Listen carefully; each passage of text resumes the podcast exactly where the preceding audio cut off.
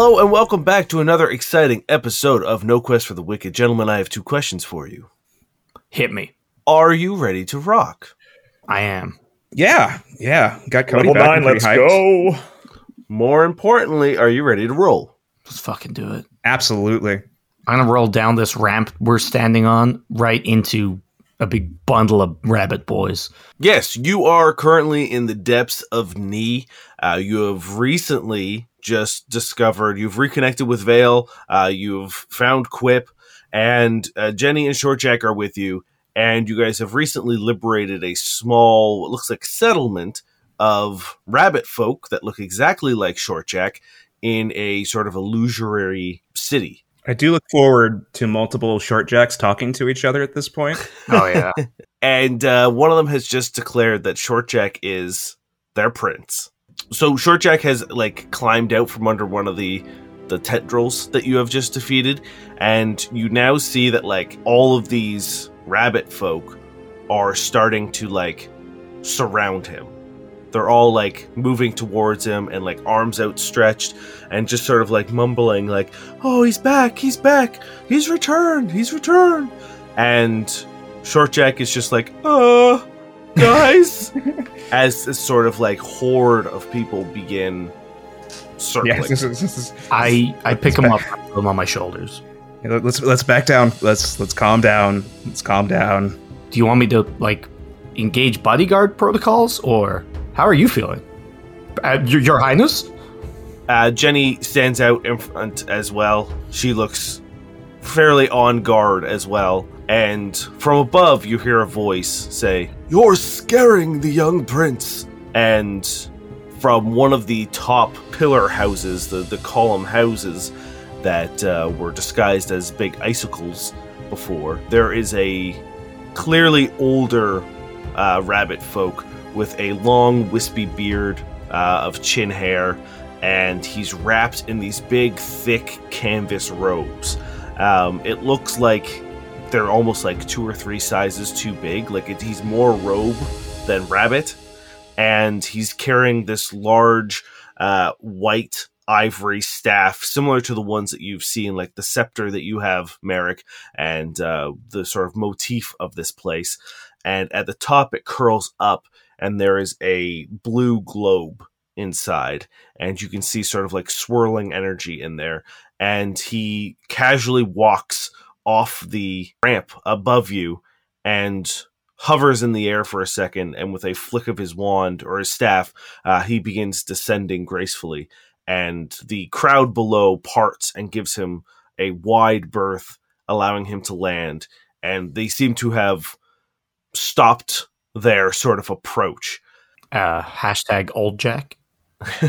Oh, he turns to face you guys and says, It is so good to see you again, young prince.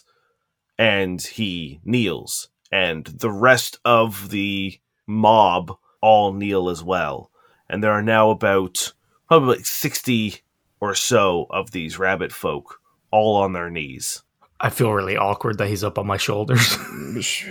sure, Jack. Any any recollection of this at all, or No, I mean, like, I was really young when we crashed on Goa, so, um, no? Um, El- Elder Bunny, Elder Rabbit, Elder Jack. Um, I believe we should probably move somewhere private to discuss this together. Um, our friend here is getting quite overwhelmed. Yes, yes, I I would imagine this would be quite quite a lot to take in. Please, follow me.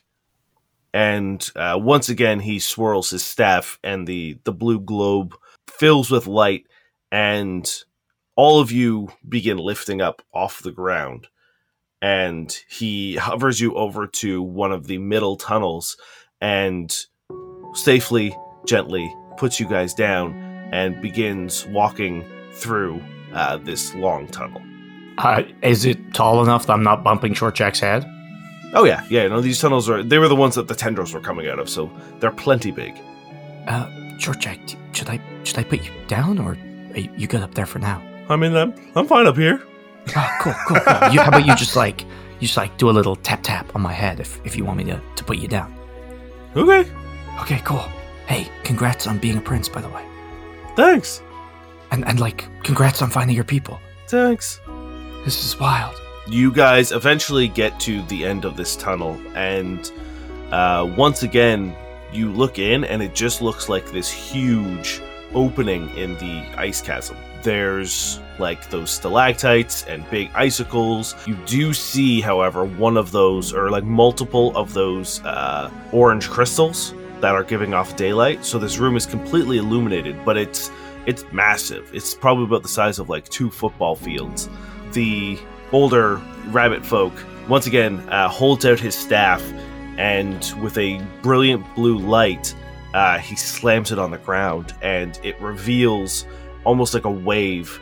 The ice dissipates, and you see the city before you. It is made of this white marble flooring. Uh, you see these large, all those icicles and stalactites uh, turn into buildings and homes, and you see little rabbit folk running around doing their stuff, and there are fields down here filled with crops. There is a large amphitheater you see in the distance. There are uh, massive buildings that look like like civic buildings, like a, a town hall sort of thing, and you see intricate roadways and carriages and carts uh, being moved by what look like uh, ivory automatons, and before you is a full-fledged city. Maybe a dumb question. What planet are we on? You're on Ni. And like, Ni wasn't destroyed in in a in a war from the past for for you. No, And you've always been on Ni. This Ni, our Ni. as the protectors of Ni, yes. Hmm. So, why were your people on Goa? Well, our people weren't on Goa. Our royal family was on Goa. Um, please let let's go to my my domicile. Right. And uh, once again, he begins leading you down this uh, winding path into the city proper, and you notice that like a lot of the rabbit folk are all sort of like mumbling and pointing and, and sort of like there's an excited buzz as you guys walk by. And one of the things to note is all of these rabbit folk don't have the black hands or the black ears that Shortjack has. They're all like pure white, like snow white. And they're all dressed in these uh, fairly drab canvas clothing. It's it's very very practical. It's very very uh, uninspiring, uh, but they do have fairly bright patterns on them. They're uh, like cross stitched with uh, blues and yellows and greens and reds. Uh, so they are quite beautiful, but in terms of like craftsmanship, they're very simple. And you see people like setting up market stalls and putting up uh, open signs in their businesses. Uh, you see people sweeping outside of their houses. Um, and once again, you see this large. It's a fairly simple and rudimentary automaton, but it seems to be in the style of like a horse pulling these large carriages, either filled with passengers. Um, some of them look like they're public transportation. Then you see some pulling uh, things full of produce or parts. It doesn't look like it's super technologically advanced, but everything seems to be working. Like there doesn't seem to be a whole lot of manual labor going on. Like as you walk past and you see some of the crop fields, you see that there are these automatons like hovering over and watering. Um, you see that there are some like reaching down with like these big pickers and pulling out crops. Um, and really, the the people are just overseeing this work as they go about their daily lives. Um, and finally, you get to a fairly small, unassuming domed house. And the man who has been leading you uh, stops, opens the door, and welcomes you inside.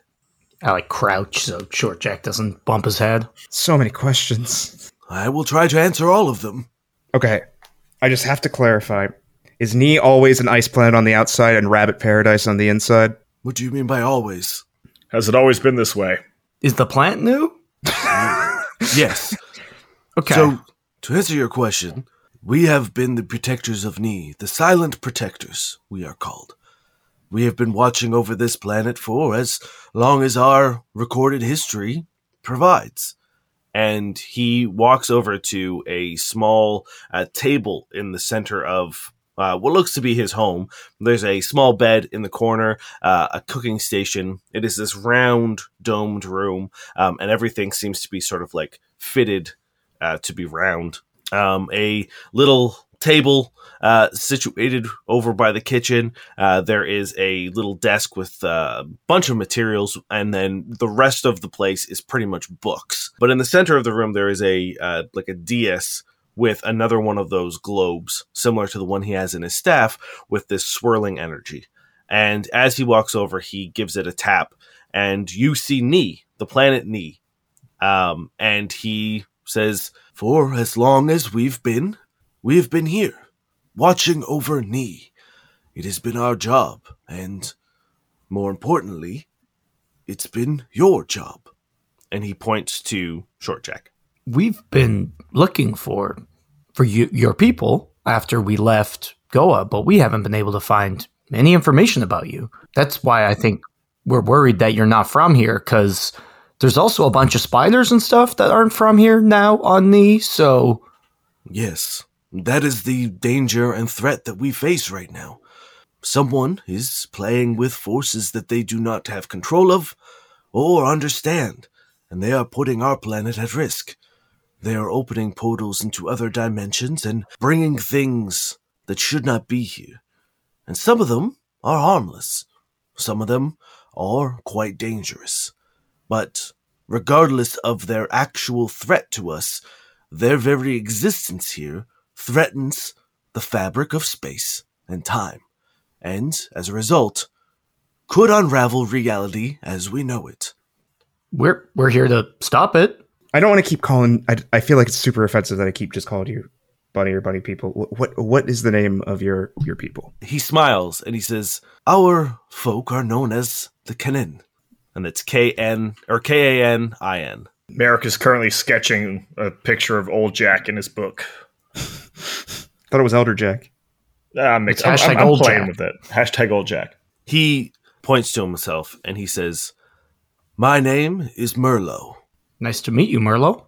Uh, and he looks at Short Jack and he says, You don't know this, I assume, but your name is Short Tennyson Duralio. I I prefer short Jack. We were half right, or at least he was half right. I guess you've always been short, and I like tap him. Short Jack uh, taps you to be let down. I like kneel regally. Uh, and he hops Okay. off and he just says, Yeah, when they found me, there was a small like thing that just said short. You know, I ended up working at a mechanic shop, so there was a jack, and it was just I don't know, short jack just kind of stuck. But short Tennyson, huh? Yeah, it doesn't roll up a ton tongue in the same way. I always thought it was something to do with shortbread. no, that was all just kind of like a thing. Wow, Just learning so much about ourselves today. and Merlot walks over to uh, the other side, so uh, the table is between you, and he places a hand on it, and he says, "Duralios have been our protectors and leaders for, again, as long as we have recorded history." And you see sort of like a swirling uh, picture of various Kanin. It seems to be Short Jack's family tree. And then finally it stops on a man and a woman. And Short Jack's eyes widen. One of them has incredibly long ears, and unlike Short Jack's that are just black at the tip, they are black pretty much right down to the base of the head, uh, and uh, black hands that go about up to the elbow. And then there's a woman who, once again, has those uh, black tipped ears and black hands that sort of like streak up in sort of like points as opposed to a full arm. And uh, they are dressed regally. Still fairly simple, but you can tell that they are uh, royalty. And Merlot says Is that Mom Jack and Dad Jack? they are Talaros and Yivi. They are your parents. And Short Jack pads forward and just places his hands on the globe. I don't want to interrupt this very touching moment. I just need to clarify something. We got Vale back after, right? Yes, Vale is with you. Okay. just wanted to make sure. No, he slid off through another. just, uh, yeah, while we were walking down here, there was a patch of like oil, and he just, oh dear. Uh, no, Vale is with you. Okay. Thank you. I, I put a hand on Short Jack's shoulder while he's like looking at that and I give it a little squeeze. Short Jack, this must be a lot for you to go through very quickly. Um, so I will do my best to get to the point of the things that matter so you can speak to your elder here about your past and duty and all that good stuff. I just want to cut to the chase when it comes to the threat to me and to your people. Yes, speak. You have an orb that shows you the planet. Do you know exactly what's causing this? Is it Mazo? Is it from some secret base? Do you know what they're trying to achieve? Once again, he taps the globe and it like zooms out and it seems like you get sort of a, a, a sense of orientation at this point and it shows the city where you are almost like it is a camera being pulled out in real time. And it then pushes through that sort of like mile thick ice above the lake. And it pulls up. And now you understand that that lake that frozen lake is pretty much the entire city that's Mm. being covered um, so you know that this city is a lot larger than what you're just seeing. Uh, it's also this the expanse of like all the tunnels that you've gone through since have been part of this underground Kanin city. Um, and then the this like spectral camera keeps pulling out and then zooms across the lake at lightning fast speed and then stops on a mound of snow. And then it keeps pushing in and you realize that that snow is fake. It's just a like a construct of metal on the inside and as you go in you see a small flat building but surrounding it is this swirling purple energy and you can see clips of where the the energy hits the ground. The ground is being pulled almost like it's being like vacuumed in but it's staying static. So it looks like it's just being like actually ripped into the this field but as it does it's shifting and changing. It's turning from snow into fire into dirt into water and then back into snow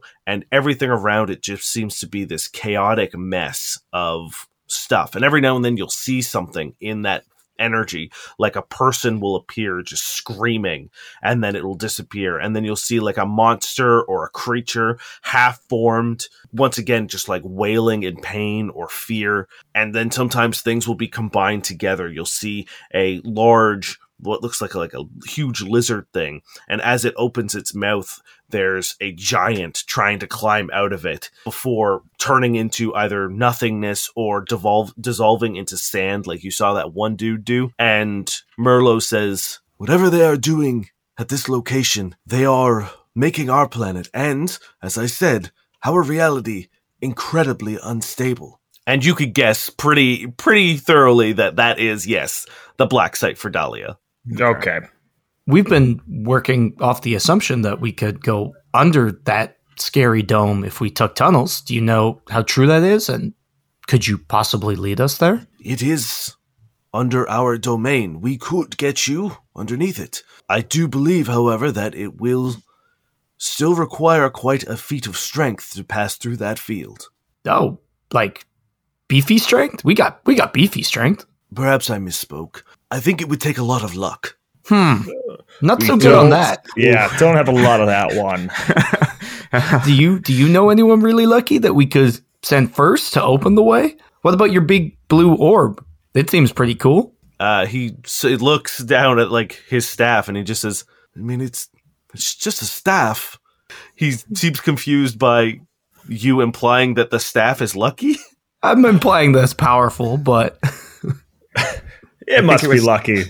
I think I saw a four leaf clover swirl there for a second. he jumped off a thing and didn't get hurt. That's really lucky. Yeah, I don't We think do it was the staff. Yeah, we can do that. Yeah, ju- we're you just so happen to have this whole like thing programmed to show us all of need. That's really lucky.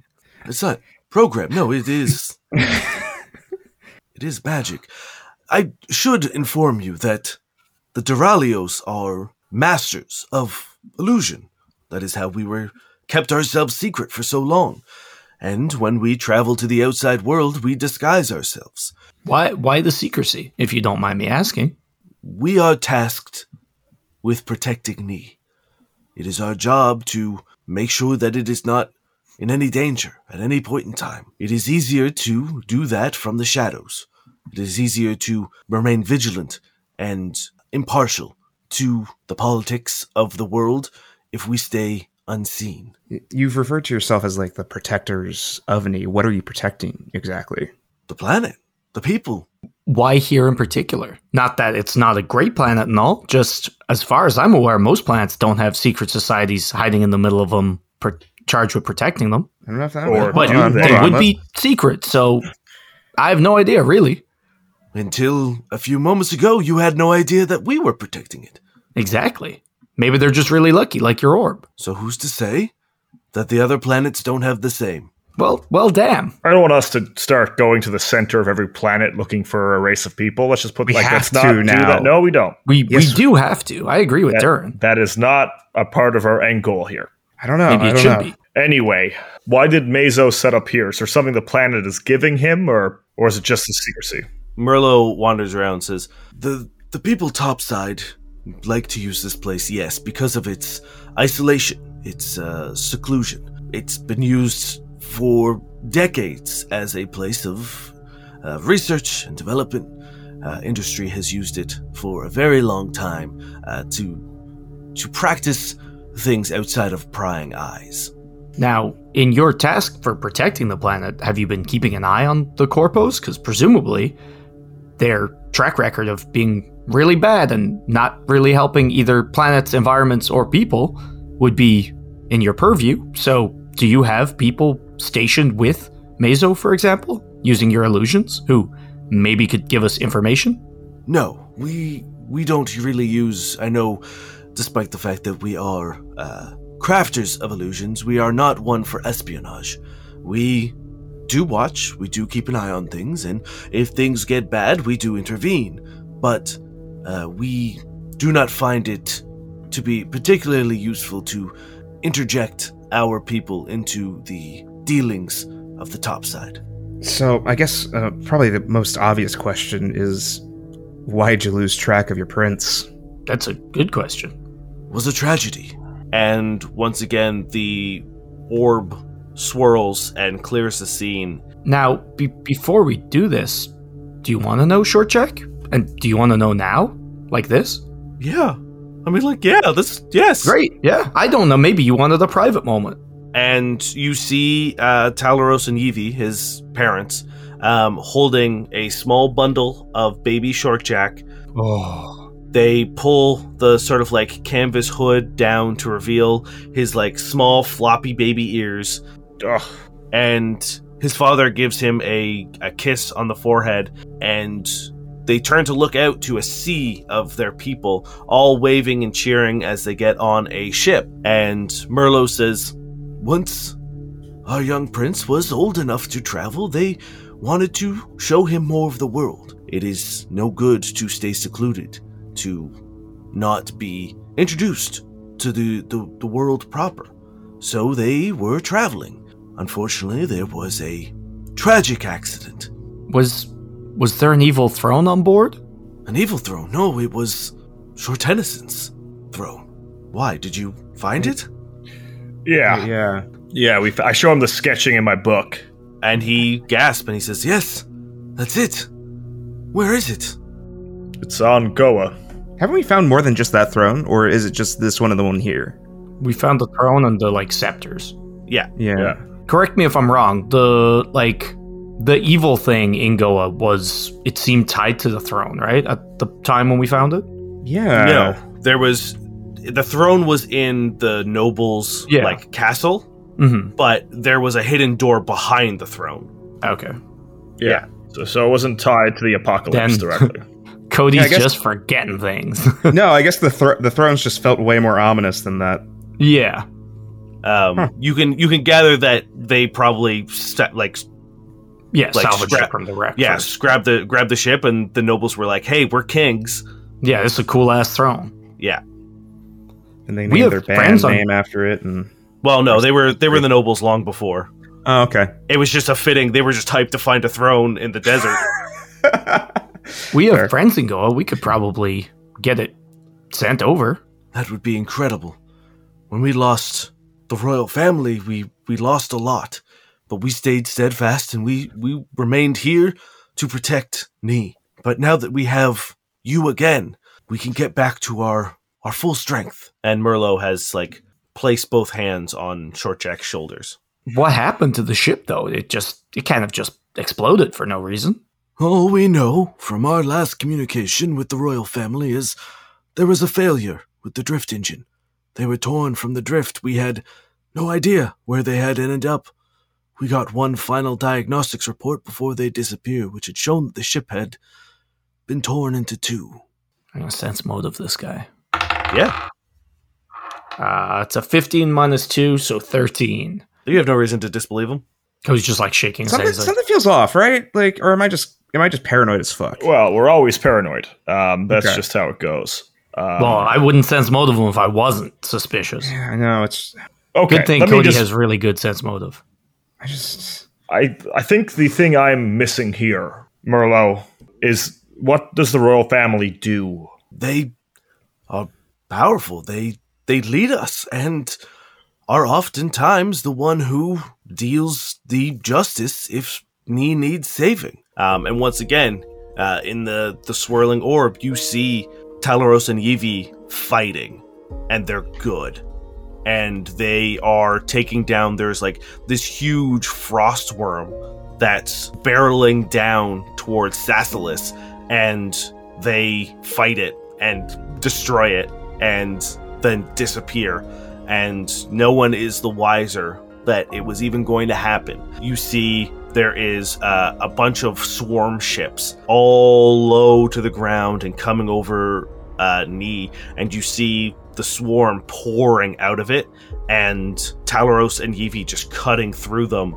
Um, eventually, Yivi is up in the ship, and you see her planting charges and detonating these ships. And it's just scene after scene of Talaros and Yivi protecting Ni, and then it seems to keep going, and it's like their fathers and their ancestors, and you just see constant threat being thwarted by Shortjack's family. Once again, I I do not get how a, fl- a ship with two people of that caliber just simply goes down without a word or We, of course, cannot see what happened that day. no. But I strongly believe that they used their powers to ensure that their son survived. I think they made an impossible decision, and they made the right one. The one that any family would do. Well, not any family. I'll tell you that right now. Yeah. Um, yeah. Alpha would do it for me, but I'd do it for Alpha. So we'd both die, or both survive. I don't know. Guess it depends how many lucky orbs we had. Was your plan this whole time just to wait and see for your prince to arrive that may or may not be alive? You never went looking for him? We did. Of course we did. But with their ship being torn from the drift, we had no idea if they were even in Casamal anymore. The universe is a large place, and our resources limited. Our duty is to Ni, and without the guidance or strength of our royal family, the burden was much greater for us to bear on our own. So we made the difficult choice to honor the Duralio legacy and carry on protecting Ni the best that we could. I believe our friend here is uh, quite overwhelmed. I believe, obviously, the threat is imminent, but I believe we can take a night to rest and plan. So if you're able to put us up for the night, we'd greatly appreciate it. And then let's meet early in the morning to plan what we need to do and give Short Jack a little bit to process everything you've said. Of course, I will have our scouts plan a path to the facility, and I will have our scholars and arcanists look into ways that we may pierce this field. And then we'll take care of the rest. Yeah. Yeah. How long has this been going on for? Not long, for a few weeks. Uh, and he gives you the exact time of around the time that you uh, you had your trial on uh, Therum. So however long that's been. I wonder if Cody's face being plastered everywhere scared Mazo a little bit. If Mazo's even awake, Mazo's supposed to be sleeping right now. Yeah, I can't see him not being awake. This is big player moves. This is big ball of moves. Yeah, He but it's moves ship. someone would make if they knew the higher up was asleep or even dead. Yeah, I think something changed. Yeah. And, I- and I will remind you, as as Niall said, uh, Mazo's ship has been spotted. Yeah. Yeah, that doesn't mean that doesn't mean shit. But it does mean ship. does mean ship. The missing link in all this is Azen. Why does Azen want Cody? And what does this have to do with nobody? Yeah. Merlot has uh is is beginning to lead you through the streets and also you guys can have a conversation like he's giving you enough space he knows that you guys have just been like info dumped short jack is processing and reeling and uh jenny's just sort of like walking with him and like has her hand on his head Yeah. and uh vale sort of like runs up into the middle of you guys uh And Quip flips, is sliding and- away. And Quip is also with him as well. And Vale says, This is all, I'm sure, very touching and uh, very rewarding and satisfying for you as friends of the little rabbit boy. But I do want to remind you that we are not here for ancestry lessons. We are here to get my sister. And you are under my employ. Did you miss the part where we managed to find knowledgeable locals who can lead us right there? I'm just saying that I do not want to get comfortable here. We haven't been comfortable in a very long time. Don't worry about it, Vale. Actually, if you and Quip want to help the locals figure out how to get bypass that barrier, that's more Yeah. your speed, and then we'll do the saving your sister part. Not that you're particularly lucky either, but you have other skills. I like pat him on the shoulder. When you say that, they sort of nod, and Quip seems to already be like typing and like has like the that like field up on a screen and is already working on something, and uh, they they seem to sort of like fall back a bit. Be- before everybody goes, I just I know I said it during the fight, but as as you all said, it was not the time or the place. I'm sorry. Jenny just walks by and she uh, gives you like a pretty solid punch like in the arm and says, "It's okay, honey. We all go through shit." A good punch. Okay, thank you. Yeah, don't worry about it, man. It's I like grab both of them and just squeeze them and like, lift them up. Hey, it's good to have you back, Cody. Um, we've all had moments like that. I'm sorry that you had to go through that. uh, you guys arrive at this quite literally a palace. You you arrive at like sort of the Duralio um, estate, and uh, the ornate gates open as Short Jack approaches. Merlot welcomes you in and says, There are more than enough rooms here for everyone. Short Tennyson, I will show you to your suite. Um, the rest of you are welcome to choose whatever suits. Do you have a room with three beds? We like to sleep over sometime. I don't know. Perhaps a private room would be good, but we do probably have things to talk about as well. Well, I'm Is sure there there's a perhaps meeting study room. that we can use or a meeting room. Is there a r- rich person wine cellar? There is, yes. Hmm, thank you. A man named Merlot, of course, is a wine cellar. Thank you very much. Did you know Uh, that used to be a varietal of grape back in human times or Earth times? They talk about it in movies all the time. Um, you, Your Grace, do we have? And I'm t- t- saying this shortcut. Your Grace, do we have permission to raid your wine cabinet? "Yeah, I feel like I could use one too. All right. Like a like a drink. Yeah, Yeah. My liege, would you care to get fucked up with us a little bit? I mean, yeah, sure." Sure, check. I'm not calling you any of that stuff until you officially leave my crew. So, Fair. Fair. okay. wine time. Yeah, and Merlot leaves you to yourself, your your your business. Um, there is uh, a knock at the door uh, a couple minutes later, and there is a basket full of food. It's already been like prepared, um, but there is some raw ingredients if anyone wanted to like cook or whatever. Um, but it seems like they've given you sort of like a little care package of uh, like a, a fairly generous feast. There's like a like a steak dish. There's some pasta. There's some like fresh veggies. There's a salad. Uh, there's a probably al- like almost an equal amount of dessert as well. There's like a ton of sweets, uh, cookies and cakes and stuff like that. But it's a it's a pretty solid little like spread that you've got going. Don't worry, guys. I got the raw stuff. I start cooking. Okay. This All place right. is great. Give me a roll. Culture or just flat? uh, give me a culture. Why not? What about medicine to not make people ill? No.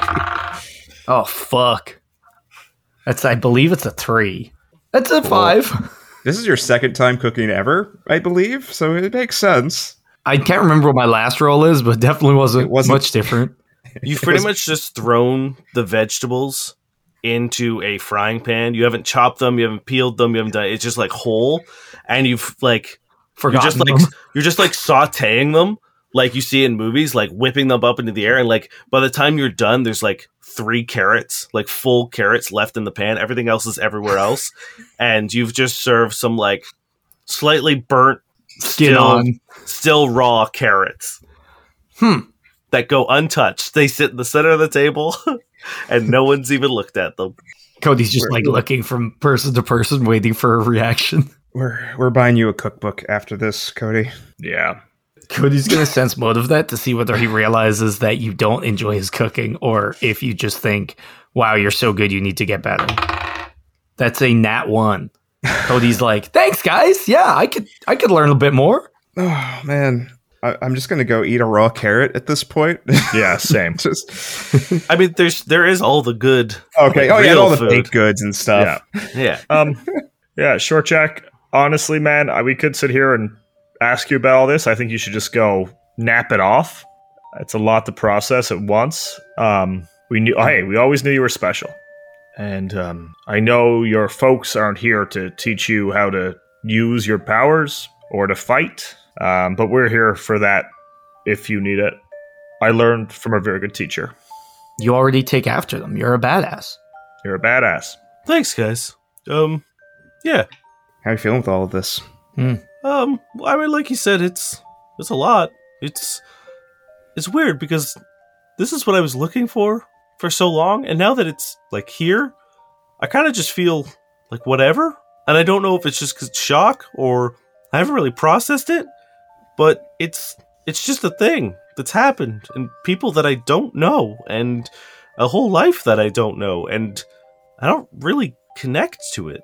Not yet, but you know, when when I woke up on the ship, that's how I felt. I was, you know, I was just in a new place, surrounded by people, and I had no idea what to do, and I was so lost and so lonely. And look at me now, some of the best friends I've ever met, some of the biggest adventures anyone could ever go on. So, you know, it doesn't have to make sense now, and even if it never does, it's an option. You know, it's something, and you have us. That's it. Like you have us, and that's something.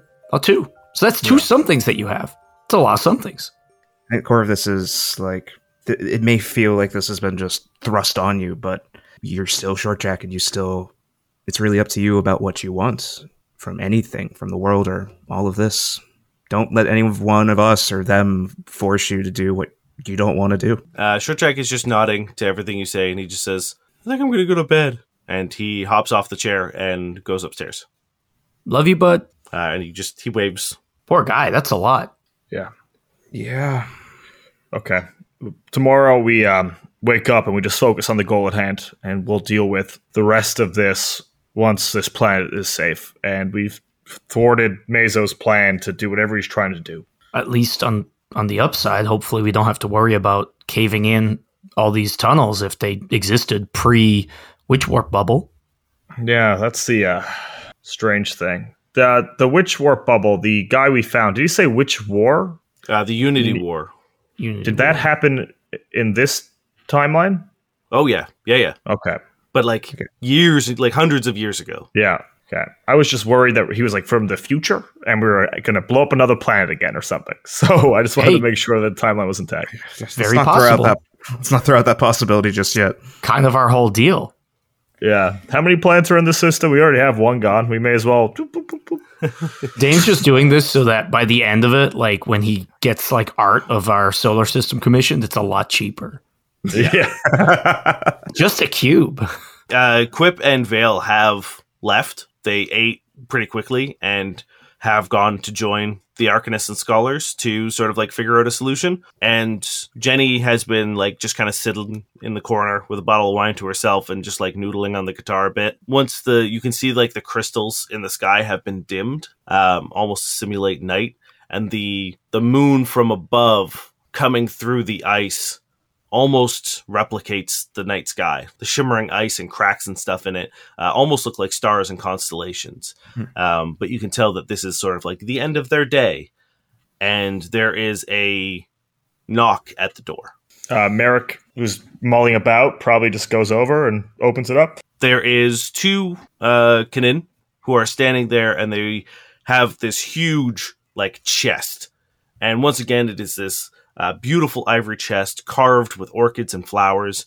Um, and they like waddle in and put it on the floor and they say, We thought it would be a, a, a suitable offer that the, the people who brought our prince back were dressed as uh, proper honor guards to our prince.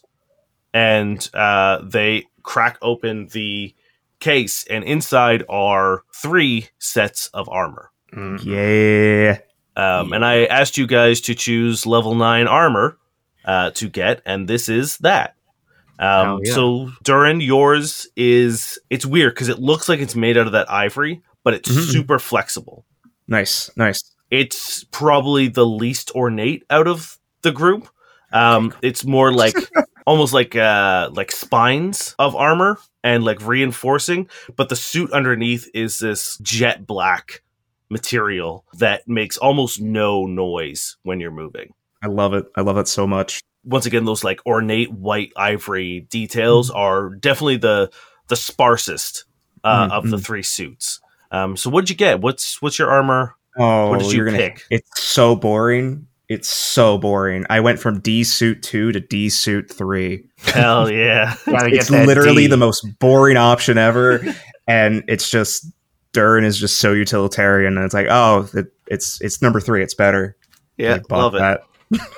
Merrick, yours is this suit that looks like almost like a traditional knight. It has a single large pauldron that goes over with these sharp edges at the end that twist into like little points.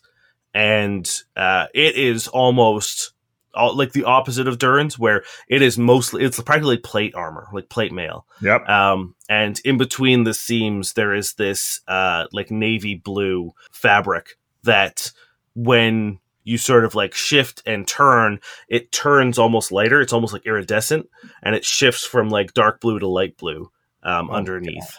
Dan, Uh, you literally read my mind. Exactly. That's why I picked this armor specifically, and you literally just took it out and said it aloud. I took the Hell Knight plate Marilicidor. Hell yeah! So I wanted something knighty and like ornate, just to be, uh, yeah, the opposite of Durrin, big and in your face. Yep. Um, and Cody, your armor is sort of a mixture between the two. It uh, it still offers a shit ton of protection, but there is these sort of like joints almost that look semi mechanical at your knees and elbows to give you uh, really really quick mobility. The undersuit underneath this is this like crimson red. Nice. Uh, what armor did you get? I chose the exact same armor as uh, Ryan, the Hell Knight plate Marilictor. Nice. Um, Nice. And yeah, you've you've got these uh, instead of a single pauldron, they like instead of like a big round one, they're like flat, almost like epaulets that like jut out. Um, and then, like I said, like those those joints at the elbows and knees that seem to like really accentuate like uh, your your movements. Um, and it looks like this thing is not going to slow you down despite its its weight Cool. and heft. Um, for mine, I do want to add, like stylistically, uh, like a metal mouth guard that, like you know, Merrick never shows his face, so it's like a black Yeah. steel instead of just that goes over the cloth he usually wears Cool. Damn. instead of a helmet. Yeah. Uh, Cody's just like, whoa, what, what a nice gift. Thank you. You're welcome. They leave the chest there, and they say the the chest is also part of your gift as well. So like that's yours if you want it. Um. Anyway, good night. Yeah. And the two of them Thank you. waddle off. How much royal family wine can we fit in this chest? We did. We do have fruit game all over it. You know. I think quite a lot. Hey, if we're gonna lose our best, one of our best crew hold on, members hold on. to some king, We, we don't know if that's what's going to happen here. well, I mean, look, we had an agreement when he came on board. He would help us out. We would find his family. The deal, the contract, the verbal contract has been done. We we did a thing. So whatever he decides from here is his call. I will not try to interfere. It's his decision to make, and we will just have to live with it. no, f- Yeah. of course I agree with you on that. I just mean, still, I don't want to put too much pressure on the guy. This is No, this we is a lot. It's it's a lot. We can chat about it once we've done what we have to do. Yeah, at least we need to make sure he has a people to to go to if he chooses. And Yeah. step one of that is stopping this awful warp bubble. Can I roll a perception on his chest just to make sure it's just a chest? Uh. Yeah, for sure. Um, eighteen. It's a fucking mimic. Oh no. Just eats us. Yeah. No, it's just a real fucking cool chest. All right. That's such a weird thing to be like. Oh, this is yours now. Hey, It's because they knew we wanted to steal the wine. Hey, Durrin, give me a sense motive. You know what? All right, I'll gi- I'll give you that sense motive. I assume they just meant the armor. they did just mean the armor. Oh, not too bad. I got a twenty nine. Um, you could tell that they just didn't want to carry that chest anymore. 'cause yeah, it's really that- heavy. I had a feeling. That's what I thought. Cody's like, yeah, we could put all our snacks in here and all our potions, and he's just like loading things into it. Uh, cool. You'll be encumbered for. I can't carry this by myself. Who wants to help? Well, we can leave it here until we feels need like- it later. You don't think we'll need Start it of in an the emotional moment. No, Okay. Is there anything you guys want to do before you go to bed? No. I'm No. so tired. I'm in so much pain, and I've gone through a lot of mental anguish. Cody really needs to sleep. Yeah, yeah. I'm just like, yeah, I don't think so. I mean, beyond like seeing what the streets are like a bit, I think that's. I think just call it. Yeah, Okay. I mean, do you want to go for like a little wander? yeah. I, I'm curious about the city a little bit. I'm curious what what the vibes are, what it looks like, what the people are doing. You know, just general Yeah, sure. curiosity. I'll come with you, uh, Durrin. I am also Yes. curious. I'm surprised Cool. you haven't haven't been more excited about this place. It's a whole new world. Oh, and that's truly my thing. It's just, um, I don't know, man. The idea of losing Short Jack is just sort of stuck. I get it. What do you think you'd be most interested in seeing? Um, I'm assuming they're celebrating their princess back. So if there's like a like a, a very busy bar or a festival or like I mean, there's definitely not a festival because it hasn't, but like you definitely see that like the news has gotten out, and yeah, the the bars and like pubs and restaurants and stuff are packed, and there is like celebration. See, I mostly just want to see what. Yeah, I just want to see what the people are doing. If you can So I mean, you guys, you guys stroll through. You see that there is sort of like an entertainment district with like theaters and bars and restaurants and stuff like that, and that's kind of where everything's popping off now that the the day is done. But as you guys are walking, you get sort of like to one of the outskirts, and you find a cemetery, and you see that they are digging a ton of graves, and it is all for these people in those purple jumpsuits, and you see that they are carefully wrapping them in this these canvas sheets and placing them in those like ivory ornate coffins and are giving them proper burials. And they are like some of them are are fully formed. Others are kind of like the ones that you came across like bisected perfectly down the middle. Um, but they all seem to be getting sort of like a special rite of of passage um, and a proper burial these people might deserve Short Jack. these they seem like good folk. Yeah. This And is- if this is- so this is just nice, unnecessary, and kind. you don't really see that too often, do we? No. No, my people would never hold rights for anyone besides their own kin. Yeah, place is a little nice, a little too nice. None, I'm not saying that in an ominous way. I just mean, Well, you you did, Dern, and I know you think it. Um, I, I came with you just so you're not snooping in people's basements or something, looking for like a cult or whatever you think the dark side of this place is. oddly enough, I don't have any of those vibes about it. Of all the Hmm. places we've been, this one actually just feels like this. You know? And maybe that's why I'm so uncomfortable. as you guys walk away you see the sacrifice take place on the bodies dark hand creep out from underneath the. No, you guys return home and go to bed. And Merrick, there is a soft knock at your door as you're settling down for the night. Uh, yeah, I, I answer. Uh, hello. And it's Short Jack. And he, without sort of like being invited in, he just kind of like wanders in and goes right to the window and like hops up onto one of the like the small bench that's placed there and is just staring out at the faux night sky and is silent for a moment and then turns around and says, Um, a while ago you said that you would help train me and Mhm. help me meditate and Mhm. you would help me find my purpose. Is it too late to do a little bit of that right now? Uh, not at all. Um, Merrick clears like stuff off the floor and sort of sits him down and gets him to sort of cross his legs. So, how I was taught is uh, you have to focus inside before you can f- affect the world on the outside. So, I want you to close your eyes, He does. Just listen to nothing but my voice. Focus inside. Probably right now you see darkness, pitch black. Picture yourself moving forward, going through it. Eventually, m- maybe you'll see a light. What do you see, Short Jack? Yeah, I see. It's like a little small floating light. Yeah. What color is it? It's blue. Yeah. What do you think of when you see when you see that blue, Short Jack? What's the first thought that came to your mind? The sky in Goa? You miss Goa, Short Jack? I do. but not in a way that I want to go back. At least not right now. What we're doing right now is uh, working to protect everything. So when we go into fight, when we go into these tough situations, let Goa, let eventually maybe these new people, let us, let these thoughts of those things, those people you need to protect, let that be your first step to finding your purpose is protecting what you love. And inside you too, Short Jack, as you sort of wander through that darkness, I'm hoping you find memories of your parents. I'm sure they left you something, some idea, some concept of how to use whatever power you have. That part I can't teach you, but what I can do is help you learn a little bit more about yourself. So let us sit here, stare into our darknesses together, sort through it, and see what we find. That's the first step. Are your eyes open? Uh, yes. You see a, for a very small second, a blue mote of light appear in front of Short Jack. What? And then it fades away. That's actually really exciting. Yeah, exciting. Merrick doesn't say anything. Just focus.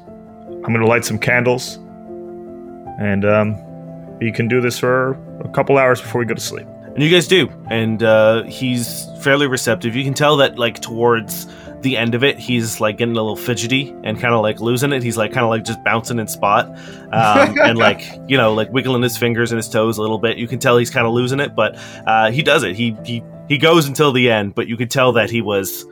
It was it was a little much for him Yeah. for the for the first time. Hey, Short Jack, I'm more than happy to skip to the step where I just hit you with a stick over and over and over again. We can get to that one if you want. No, that's fine. Okay. Um, thank you. Yeah. Good night. Good night. I love how the first. Let's start. Hey, let's learn how to meditate. Several hours later.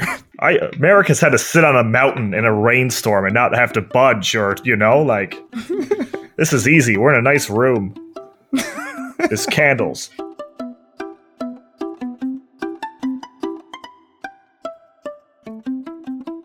Hello, Space GM Dane here to do the things. Holy shit, y'all. I'm not even going to pretend like this is going to be a quick or easy one because there is a lot to talk about. As of this release, we are going to be at Fan Expo tomorrow. On top of that, we are also going to be doing our very first live show as No Quest for the Wicked, and we're also going to be playing together as a full cast in person for the first time ever as well. That's right, if you are going to Fan Expo Toronto, the full cast of boys would be there.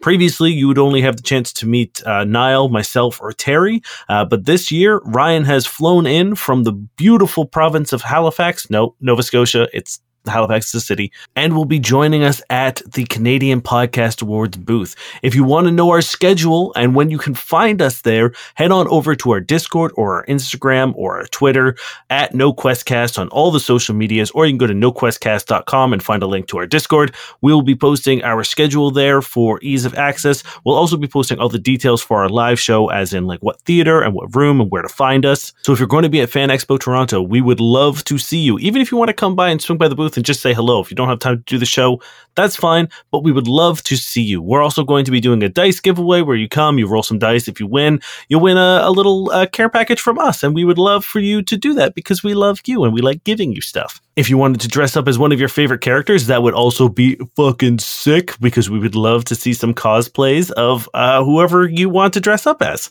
On top of that, speaking of live shows, we will be doing our first. Speaking of live shows, we will be doing another one in September.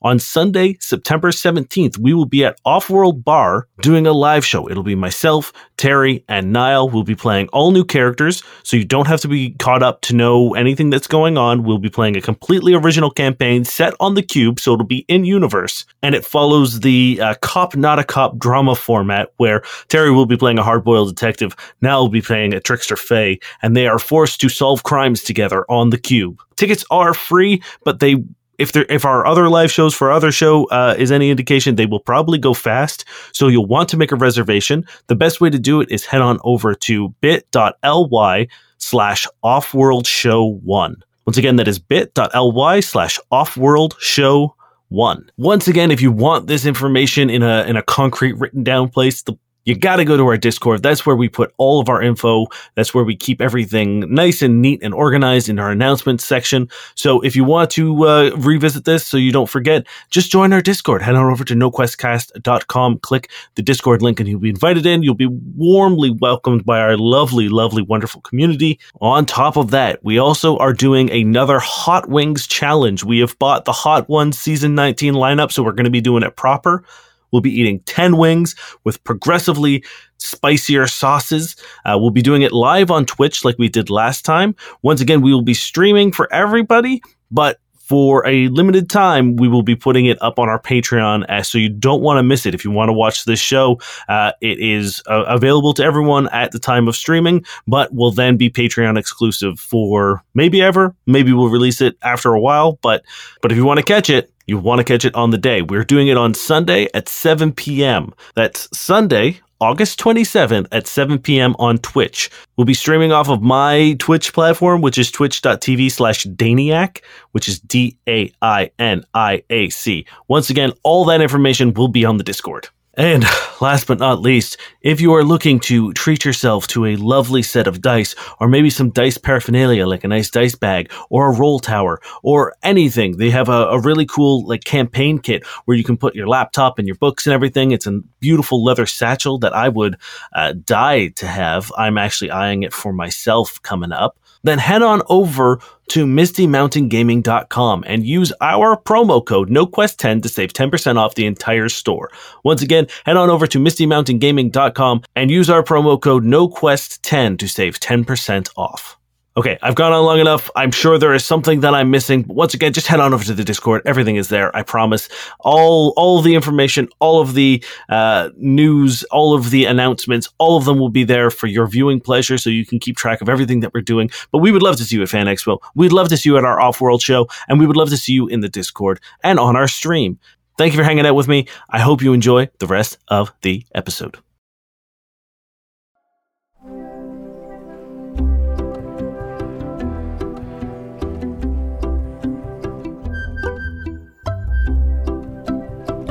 All right. Uh, it's the start of a new day, which means everything gets refreshed, your resolves back, and we're going to roll some Jenny abilities. Yeah, Oh, yeah, yeah, yes. yeah, yeah. Um, three. What is that now? That is You have practice makes perfect. Treat skill check as a 10. I got four, which is encore and reroll at a minus two. I got a one. What does that mean? Plus five before you roll or a plus two Ah. after. All right. Perfect. Does the reroll a minus two work for nat ones? Uh, yeah. Great. It also works for nat 20s if you want to. Okay, cool. Yeah, for enemies? Ooh, No, for you. damn it. Uh, what what's this Jenny ability called? Just real quick. Uh, I believe it's rocker inspiration. Cool. Thank you. All right, I'm going to uh, get in my new armor, I guess. Yeah. Get ready for the for what's coming. Can we have a cool like slow motion moment where the three of us like walk out of our room and like head down for breakfast? Absolutely. Vale and Quip are already down in the like foyer. Uh, Short Jack and Jenny are there as well, and so is Marlowe and a few other Kanin folk who seem like there seem some seem like guards, others seem a little more uh, intellectual, like they they have like their big robes on and they're carrying like books and stuff. And Merlo says, Good morning. It is lovely to see you looking the part of champions of our young prince. Suppose we have you to thank for these. Um, we're very grateful for them.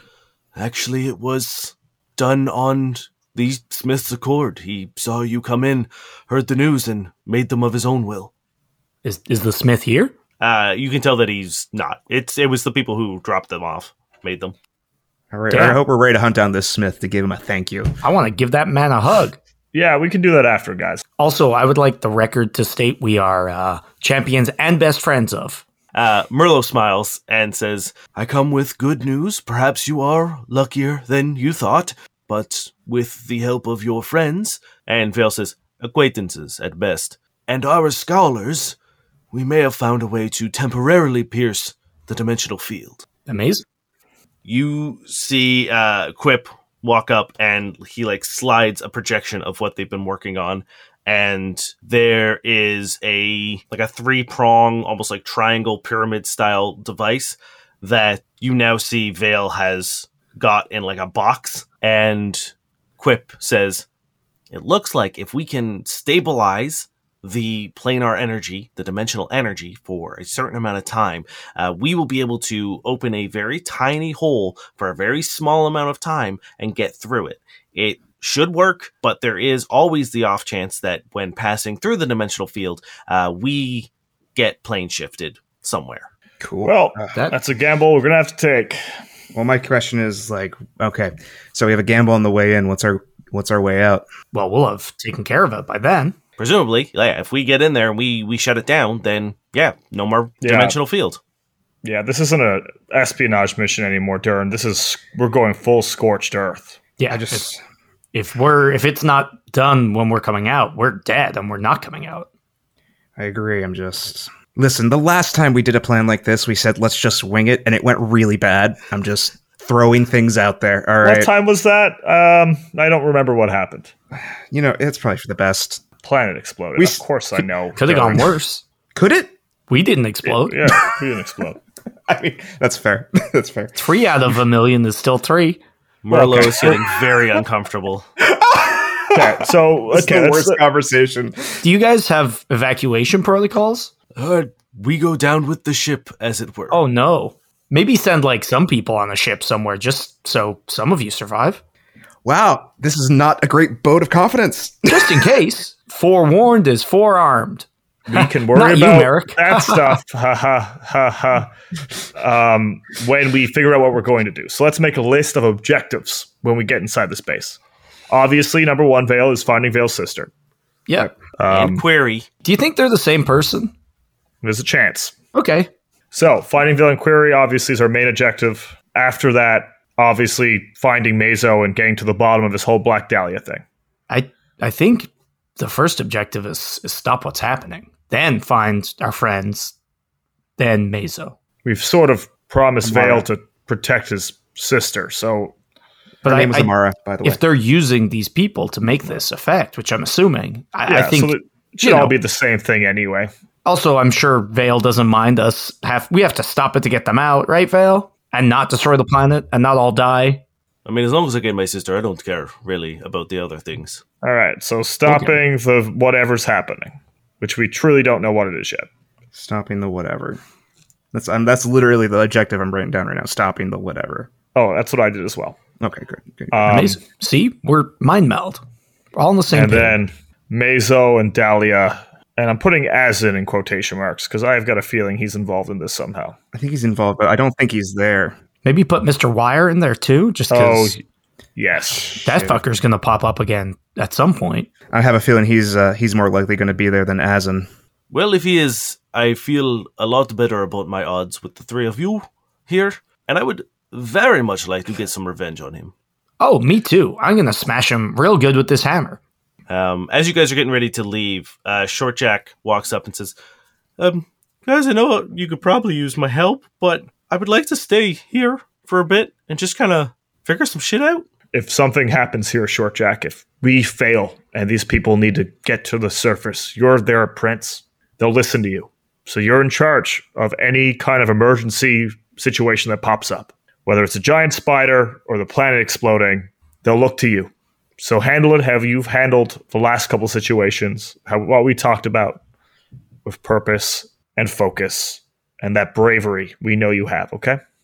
Shit, maybe I should come with you guys. No, you're good. You you got this.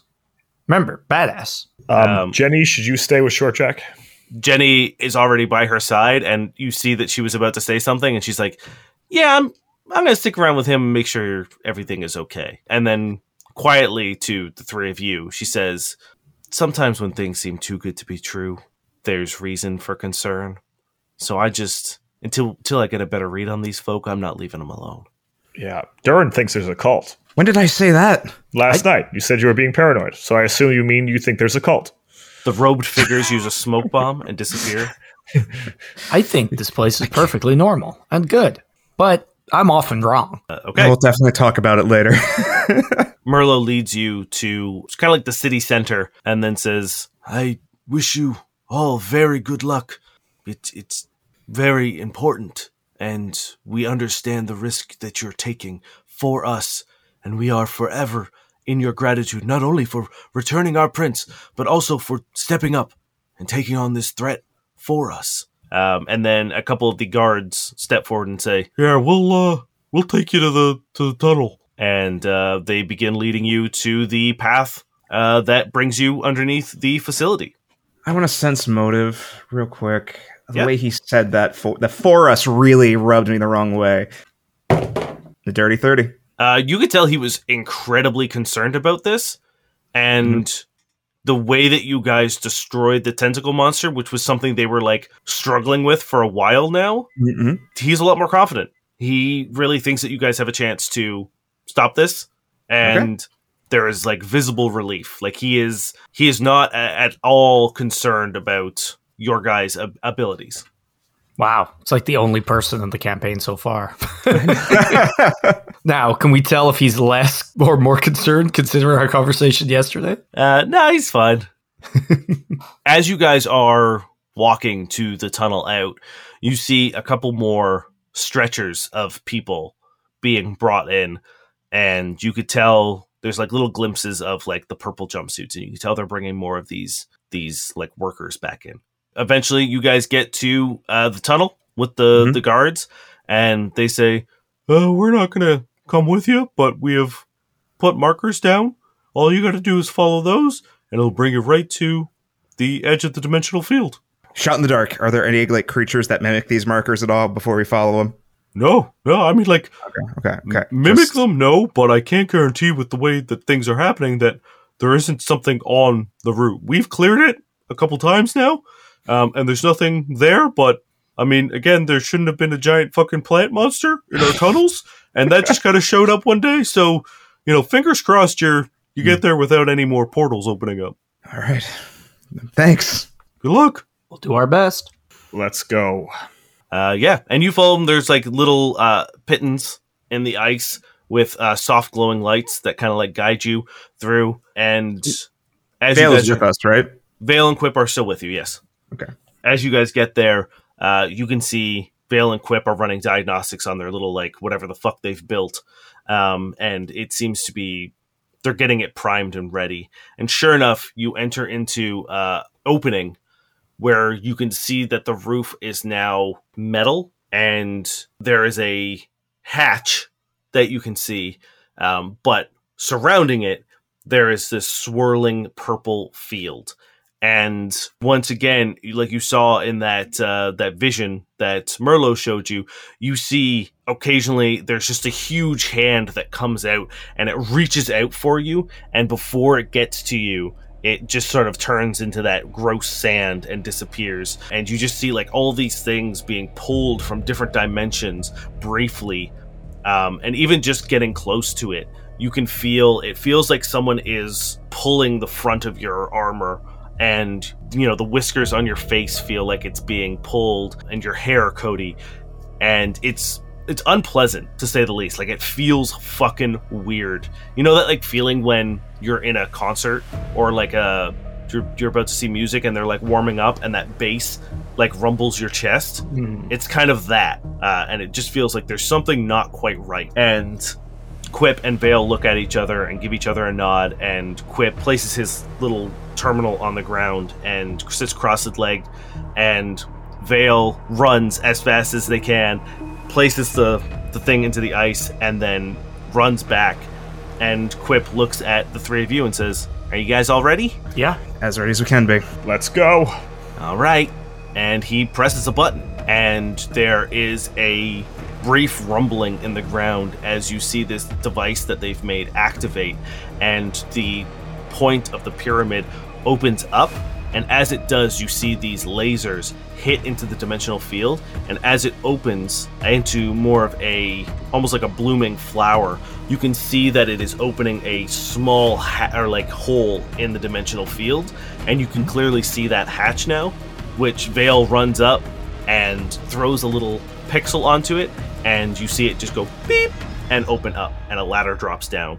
And he says, All right, now is our opportunity. Let's go. Let's do it.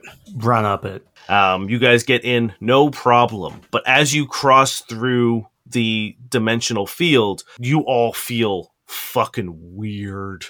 And for a brief second, Merrick, you're going first. Cody, you're after Merrick. You see Merrick for a very brief second, like disappear. Ooh. And then he's back. It's like, it almost looks like you could have blinked. Mhm. Um, and Durrin, you sort of see this as well. You're underneath Cody, and as Cody's going up, his hand turns in like his whole arm looks like it becomes skeletal. Like it looks like he That's- becomes just a complete shriveled skeleton. But nothing seems to happen. Like he doesn't get affected. He's still climbing normally. It's just like, and then it's gone again. Hate this. Um, hate it. I hate being the third one, Dane. I don't like it. And uh, well, Quip is the last one. Quip's Quip's bringing up the rear. That's fair. Quip's fucked. All That was right, Quipsy. let's go.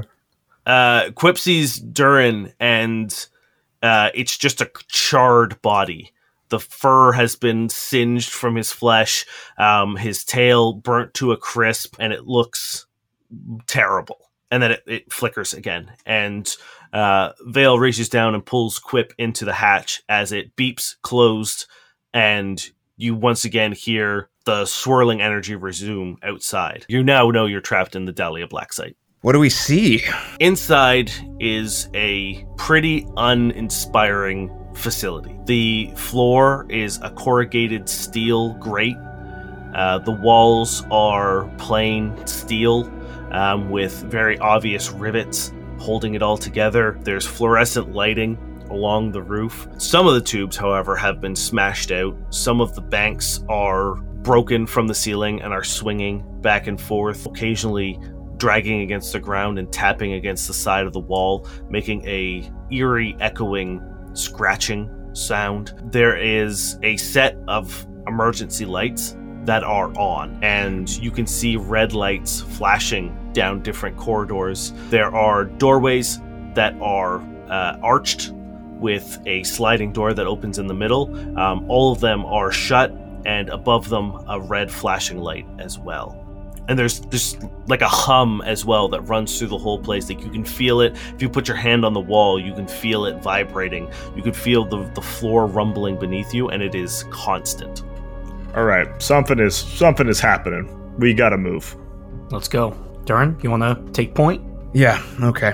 Um, I'll do some stealthy stealths as we uh, go around each corner. uh sure yeah Probably activate my cloaking field while I'm doing this. okay It's a, it's free, you know. It recharges. It's all good. Um, I got a 29 on my first stealth. cool you creep up to the first junction Mhm. and when you get there you look around the corner and you don't see anything but you hear a click clack click clack click clack and it sounds Mm. like the Mhm. claws of a creature walking more specifically it sounds like the the like nails of a dog I'll scurry back and inform the rest of them. Yeah, there's, there's something down there. Couldn't see it, but not sure if it means visible or really sneaky.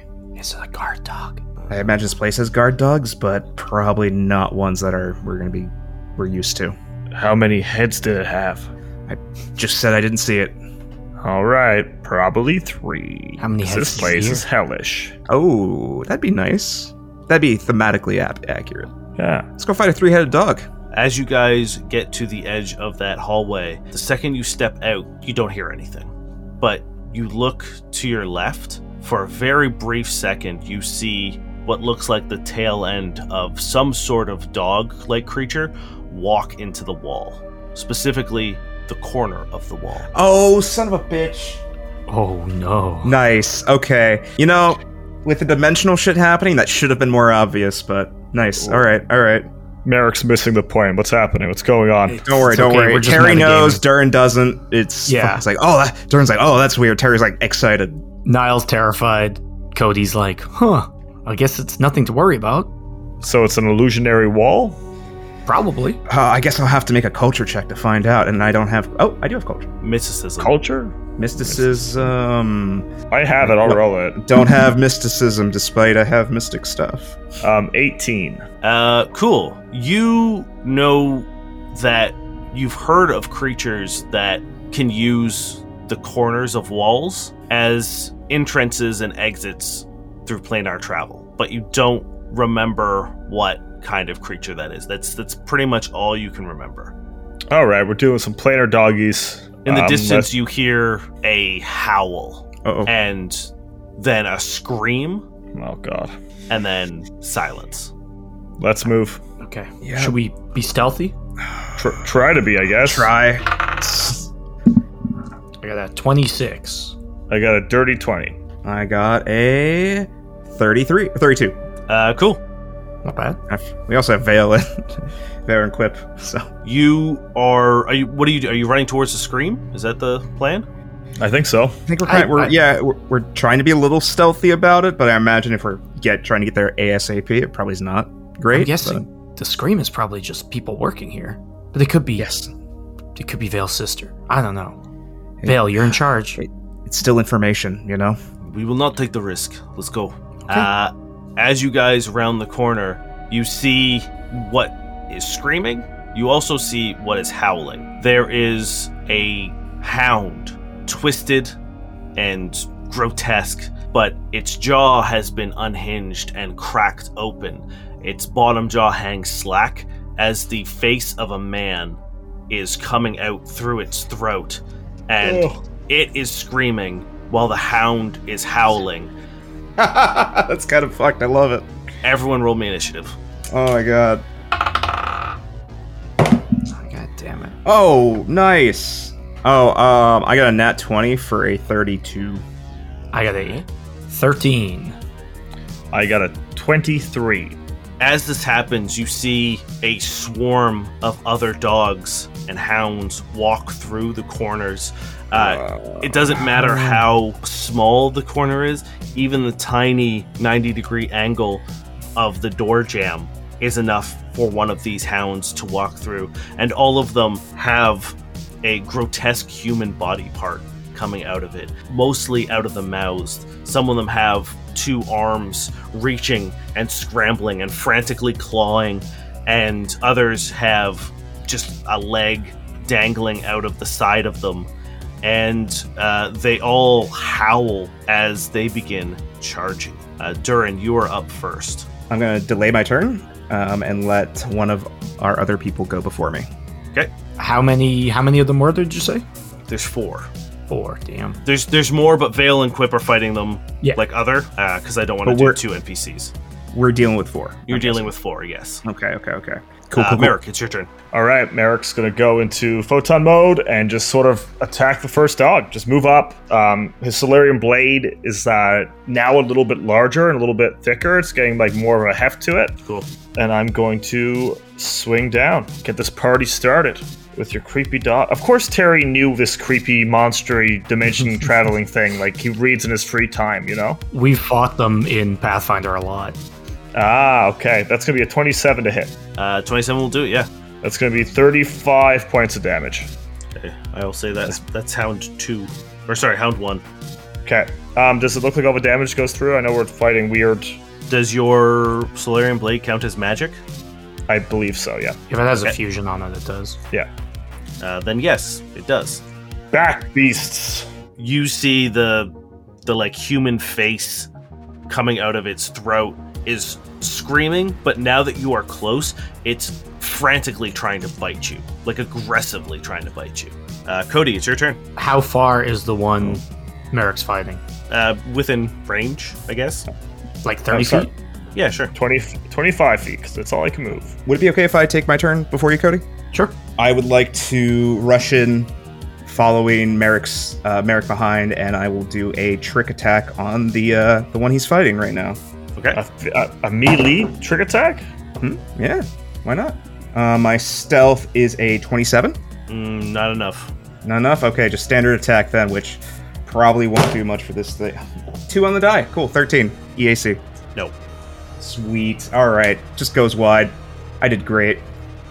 Cool. Now it's Cody's turn. There you go. Uh, if I were to charge, would I be like would I be able to get a direct line? You wouldn't be able to get the one that Merrick's fighting, but you could get like any of the other three. Could I move to the side and get that? Like if I move and then charge, which I can do. Uh, yeah, sure. Cool. I will, I, you'll take you'll take an attack of opportunity from one of the side hounds. I'll just bull rush one of the other hounds then. Uh, move action, you see Cody like start to get like really angry, and then he hefts his hammer and just fucking shoots at uh, the side hound. And he's going to try bull rush him. Cool. That's a 35 bull rush. Oh, dude, nice. And it's every five over you. Hit goes another- more, yeah. Yeah. So you uh you succeed with one additional. Okay, so 10 feet? Yeah. Nice. Oh, does that provoke an attack of opportunity then? You don't have, do you have your gun out? Yeah, I only use my gun. Oh, I thought you were attacking with melee. No, no. I think he was just moving forward. Oh, Okay. great. Yes, then it does. Hell yeah, that means I'm going to take my reaction. Hmm. Now I get a 19 to hit, which ain't great. Uh well you fail by one. Perfect. I'm going to use my my thing. Okay. Is that a once a day thing? Yeah. And that's going to be 23 points of electric and bludgeoning damage. And you have a fusion, yes? Yeah. So 33 points. Thirty-three? And uh, coming in at the tail end with my feet, uh, uh, my teamwork feat of target of opportunity, does a 23 EAC hit. It does. I got 20 points of damage. Fire damage. Nice. I do not have a fusion. Okay. Then you notice that does not go through, or all of it Oh. go through. Sorry, you get 35. I forgot I have opportunistic. And I would have actually hit for 21. So I don't need to Uh. use my thing. Okay. It is their turn now. And now that you are starting to get a sense and these things have fully formed, there's something about their eyes that you can't quite get over. And as you sort of like assess the situation of these dogs that are sort of starting to circle you in this narrow hallway, you feel their gaze begin tearing through you. Mm-hmm. Oh, no. This feels familiar. Oh, this feels familiar. Gonna have to give me a fortitude save, please. oh, oh, okay. No, that wasn't as low as I thought. 16 for Merrick. I'll follow that up with a 16 as well. Good. Um, I'm going to use my jacket. okay. What did what what does that do? Oh, yeah. It lets me reroll for it once a day. Okay. God damn it. Did it get worse? It got so much worse. Uh, that's a 10. We're all dead. yeah, probably. It's not going to be great. Oh boy, yeah, that's 16d6 coming your way. What? yeah, everybody? wait.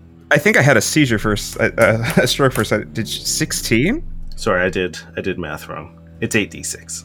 Oh, thank fuck. Uh, That's a huge you, difference. Holy shit. all of you take 34 points of slashing damage as their gaze just tears through you. You can feel it bypassing your armor entirely and cuts opening up on your flesh. And now they're going to attack you Sure. because that's a gaze attack that they get just for looking at you. Yeah. Oh my they're god. fucked. These things are fucked. Louise. The two at the front are going to attack Cody and Merrick, respectively. The ones that, um, so one's going to move up and attack you. Uh, the other one is going to uh, attack you, Merrick. Um, and then two are going to come in and attack you from the flank, Durrin. Cool. That's great. Uh, first one is a nat 20. Uh, who's that Yeah, against? let's do it. That's uh, that's going to be you. Actually, no, it's going to be Merrick. Oh, okay. Okay. You cool. said my That's name in the middle. You're just you're just you're just picking I'm me. going. I'm going here. I said you attack number one, so Yeah, all right. All right. you take 25 points of piercing damage as the human face bites down into you, and you're going to have to give me another fortitude save, please. Much better. That's going to be a 24. You feel a flash of hot and cold, and then a weird smoky blackness oozes out of your skin, but then it flickers and the bite mark is gone. But you still take the damage. So a different Merrick got the bite mark. That What a is a on Cody. That's a thirty to hit. 30 to hit. Where's my armor? Yes, it is. Okay, that's uh, ten points of piercing damage as it bites into you as well, and you have to give me a fortitude save, please. Okay. That's a d6. Wrong dice. Uh, 19. Okay, you're good. Uh, once again, you see this bite go through various stages of effectiveness and then disappear. Durin, I got another 30 and a 26 KAC, KAC or EAC? KAC. Um, okay, the 30 hits, of course. The other one does not. Nice. Okay. That new armor coming in clutch. Oh, it did. Uh, 11 points of piercing damage as you uh, have to give me another fortitude save, please. Come on. Better ish. Um, I got a 19.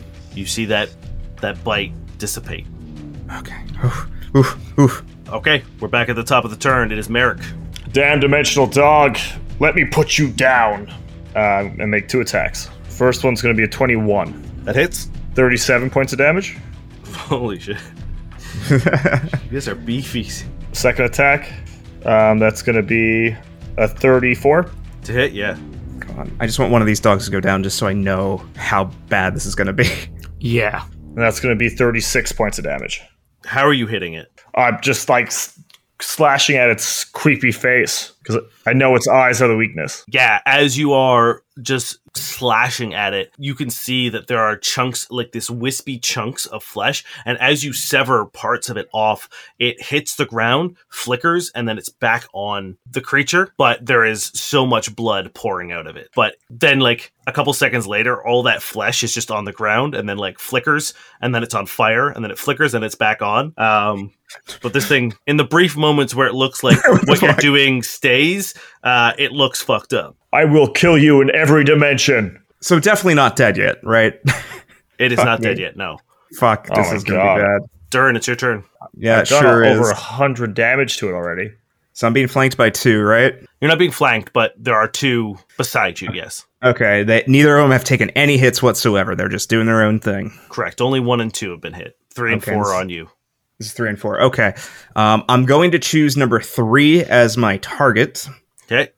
and I am going to do a trick attack and pull away. Yep. This doesn't provoke from my target, but it will provoke from the one that isn't my target. Okay. Then it will try to take its attack of opportunity. Uh, that's probably not going to do it. No, that's a 22. Okay, that does not, as I will attempt a trick attack against the one I just deemed as my target. Yeah, it takes a big bite at you, and you're just too fast. You manage to get away Hell from yeah. it. As I like just kind of like nimbly dodge underneath it, I got a 37 on my stealth, That'll do it. 19 on the die, yes Hmm. please, for a Yes. 30. Nice. Um, I need that thing to give me a fortitude save, please. Oh, not great. Uh, that's a 12. 12, that's a fail. He's staggered. Um, so I did I'm doing 8 points of fire damage. First time doing my 5d8s. Dirty. Yeah. Yeah, I look forward to giving it all to you. 28 points of precision damage. And you said you don't have a magic weapon, right? No, it doesn't have a fusion or anything like that. You seem to, like, the blaster fire itself doesn't seem to do anything. But then wherever you've hit it makes it like flicker for a 2nd and mm-hmm. all of its bones seem to collapse and the whole thing just falls into like a weird like puddle of flesh and then like you know those like weird toys where you press the button and they fall Yeah. over and then they pop back up that Oh, happens yeah. to it it oh, that's like awful. crumples and then it like flops back up Okay. it is Cody's turn. So hold on, Uh, Darren. Before we, I need to orient ourselves a bit. Did you move away from the boys or towards Yeah. the boys? oh shit. Uh, so I will say will- there's there's room for you to either go beside Cody or Mhm. beside Merrick. I'm gonna go beside Cody. Okay, cool. That feels right. So then the lineup is now Cody, Durrin, Merrick. You're kind of in between the three of them, and then there's Okay. a dog in front of uh, Cody. There's a, a hound in front of Merrick, and then there's two behind the three of you. Sweet. Uh, I guess I'm gonna full attack this boy. Okay, Uh, first one is a 24 to hit. yep. All right. That's going to be 35 points of bludgeoning electricity as my uh my like rage just gives me an extra 2 points of damage per hit. Are you in a rage right now? Oh, I'm in a rage. And then that's a 27 to hit Yep. and then 28 points of damage on that one. Cool. Once again, you are dealing a solid amount of damage to these things. You, when you hit it with your hammer on the side, you can feel its ribs crumple, uh, Mhm. and then it just seems to like snap back into place. Now, I Uh, will say that third hit ignores energy resistance or damage resistance equal to half my weapon's item level. Uh, it doesn't matter. Your thing's Cool. magic, right? Yeah. Just in case. Uh, well, all of you are gonna have to give me a fortitude save, please. I love this. Oh, there we go. There we go. 28.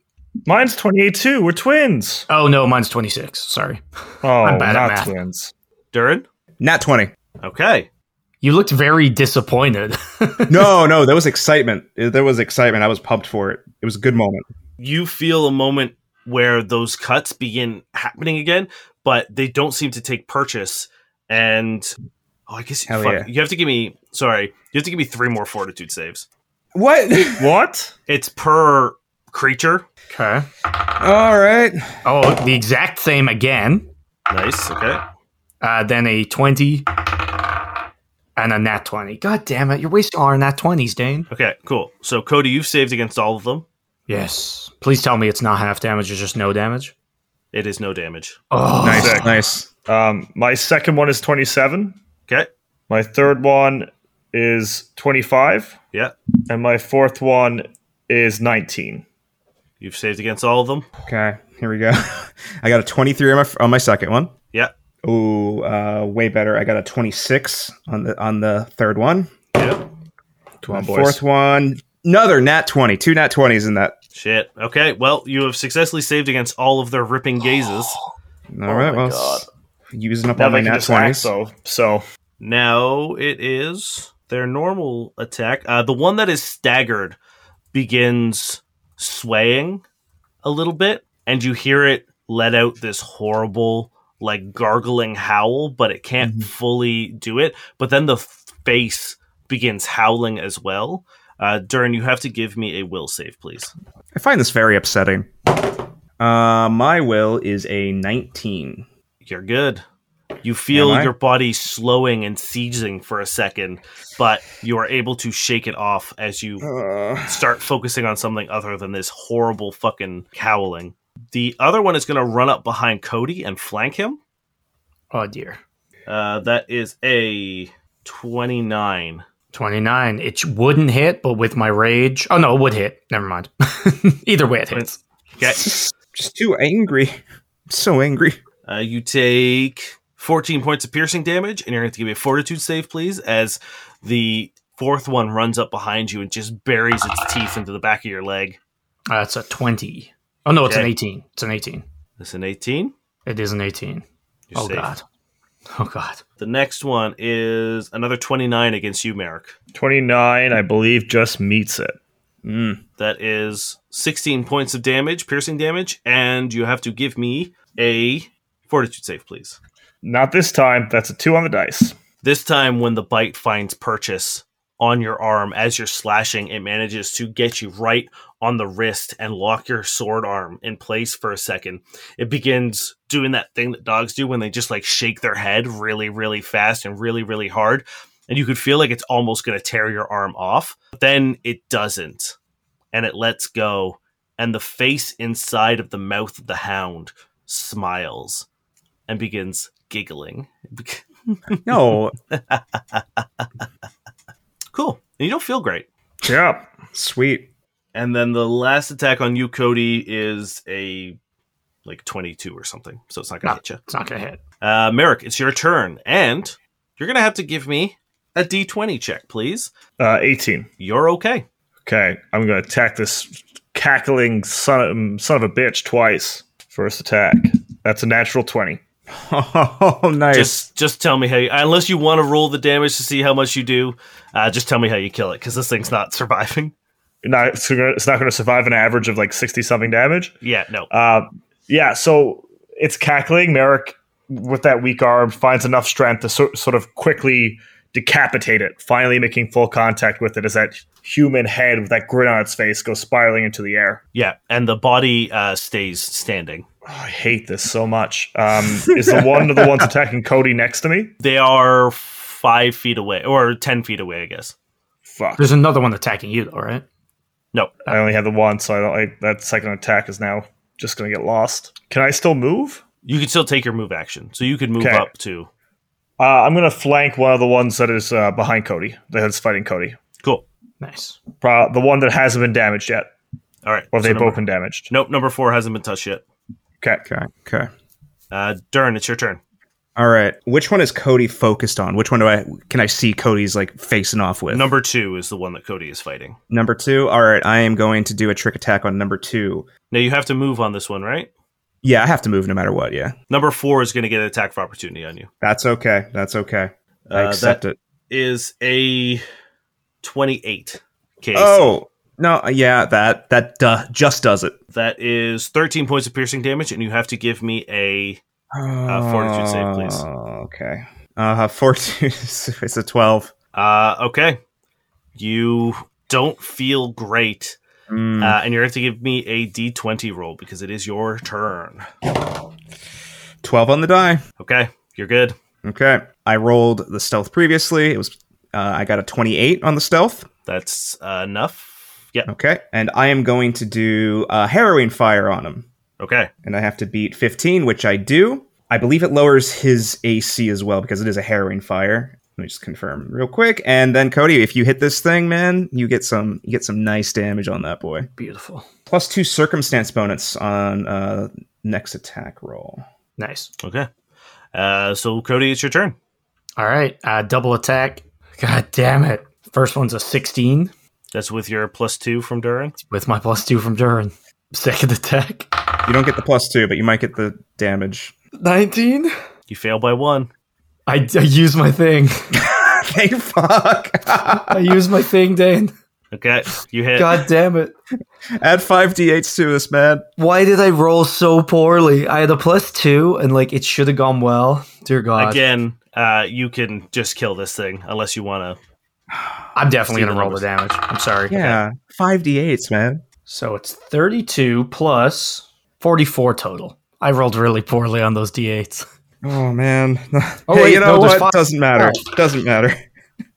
47. It's dead. Yay. Yeah. I, like I missed with the one, and then like one of the bullets that uh, Durrin shoots just kind of like spooks the dog for a second, and I just like solidly come down again. Not even solidly, I guess, almost miss, but like the like aeon stone just like nudges my hammer a little bit to the left, and I just fucking like cave its skull in. The the reality that the dog was in just happened to be in the right spot for Mhm. that one. Uh, you hear the human face as you crush this dog. It sort of like slides out, and the whole back half of it is this weird like slug, and it's not a person, and it begins just sort of like wiggling away. Don't like Hate that. it. I hate this. In the distance, you hear a large explosion and it rattles the whole thing. And then, echoing throughout the hallways, you hear a voice speak, but it doesn't sound like it's saying anything. You just hear, like, and the dogs look up, their ears perk straight up, and they start whimpering and they run into the nearby corners and disappear. In the distance, you see a purple light beginning to grow, and as it approaches the corner, a massive purple hand slides in, grabs one side of the hallway, another one grabs the other, and it pulls this huge swirling purple mass into frame and it looks at the three of you and says I will devour you. and a mouth appears and charges forward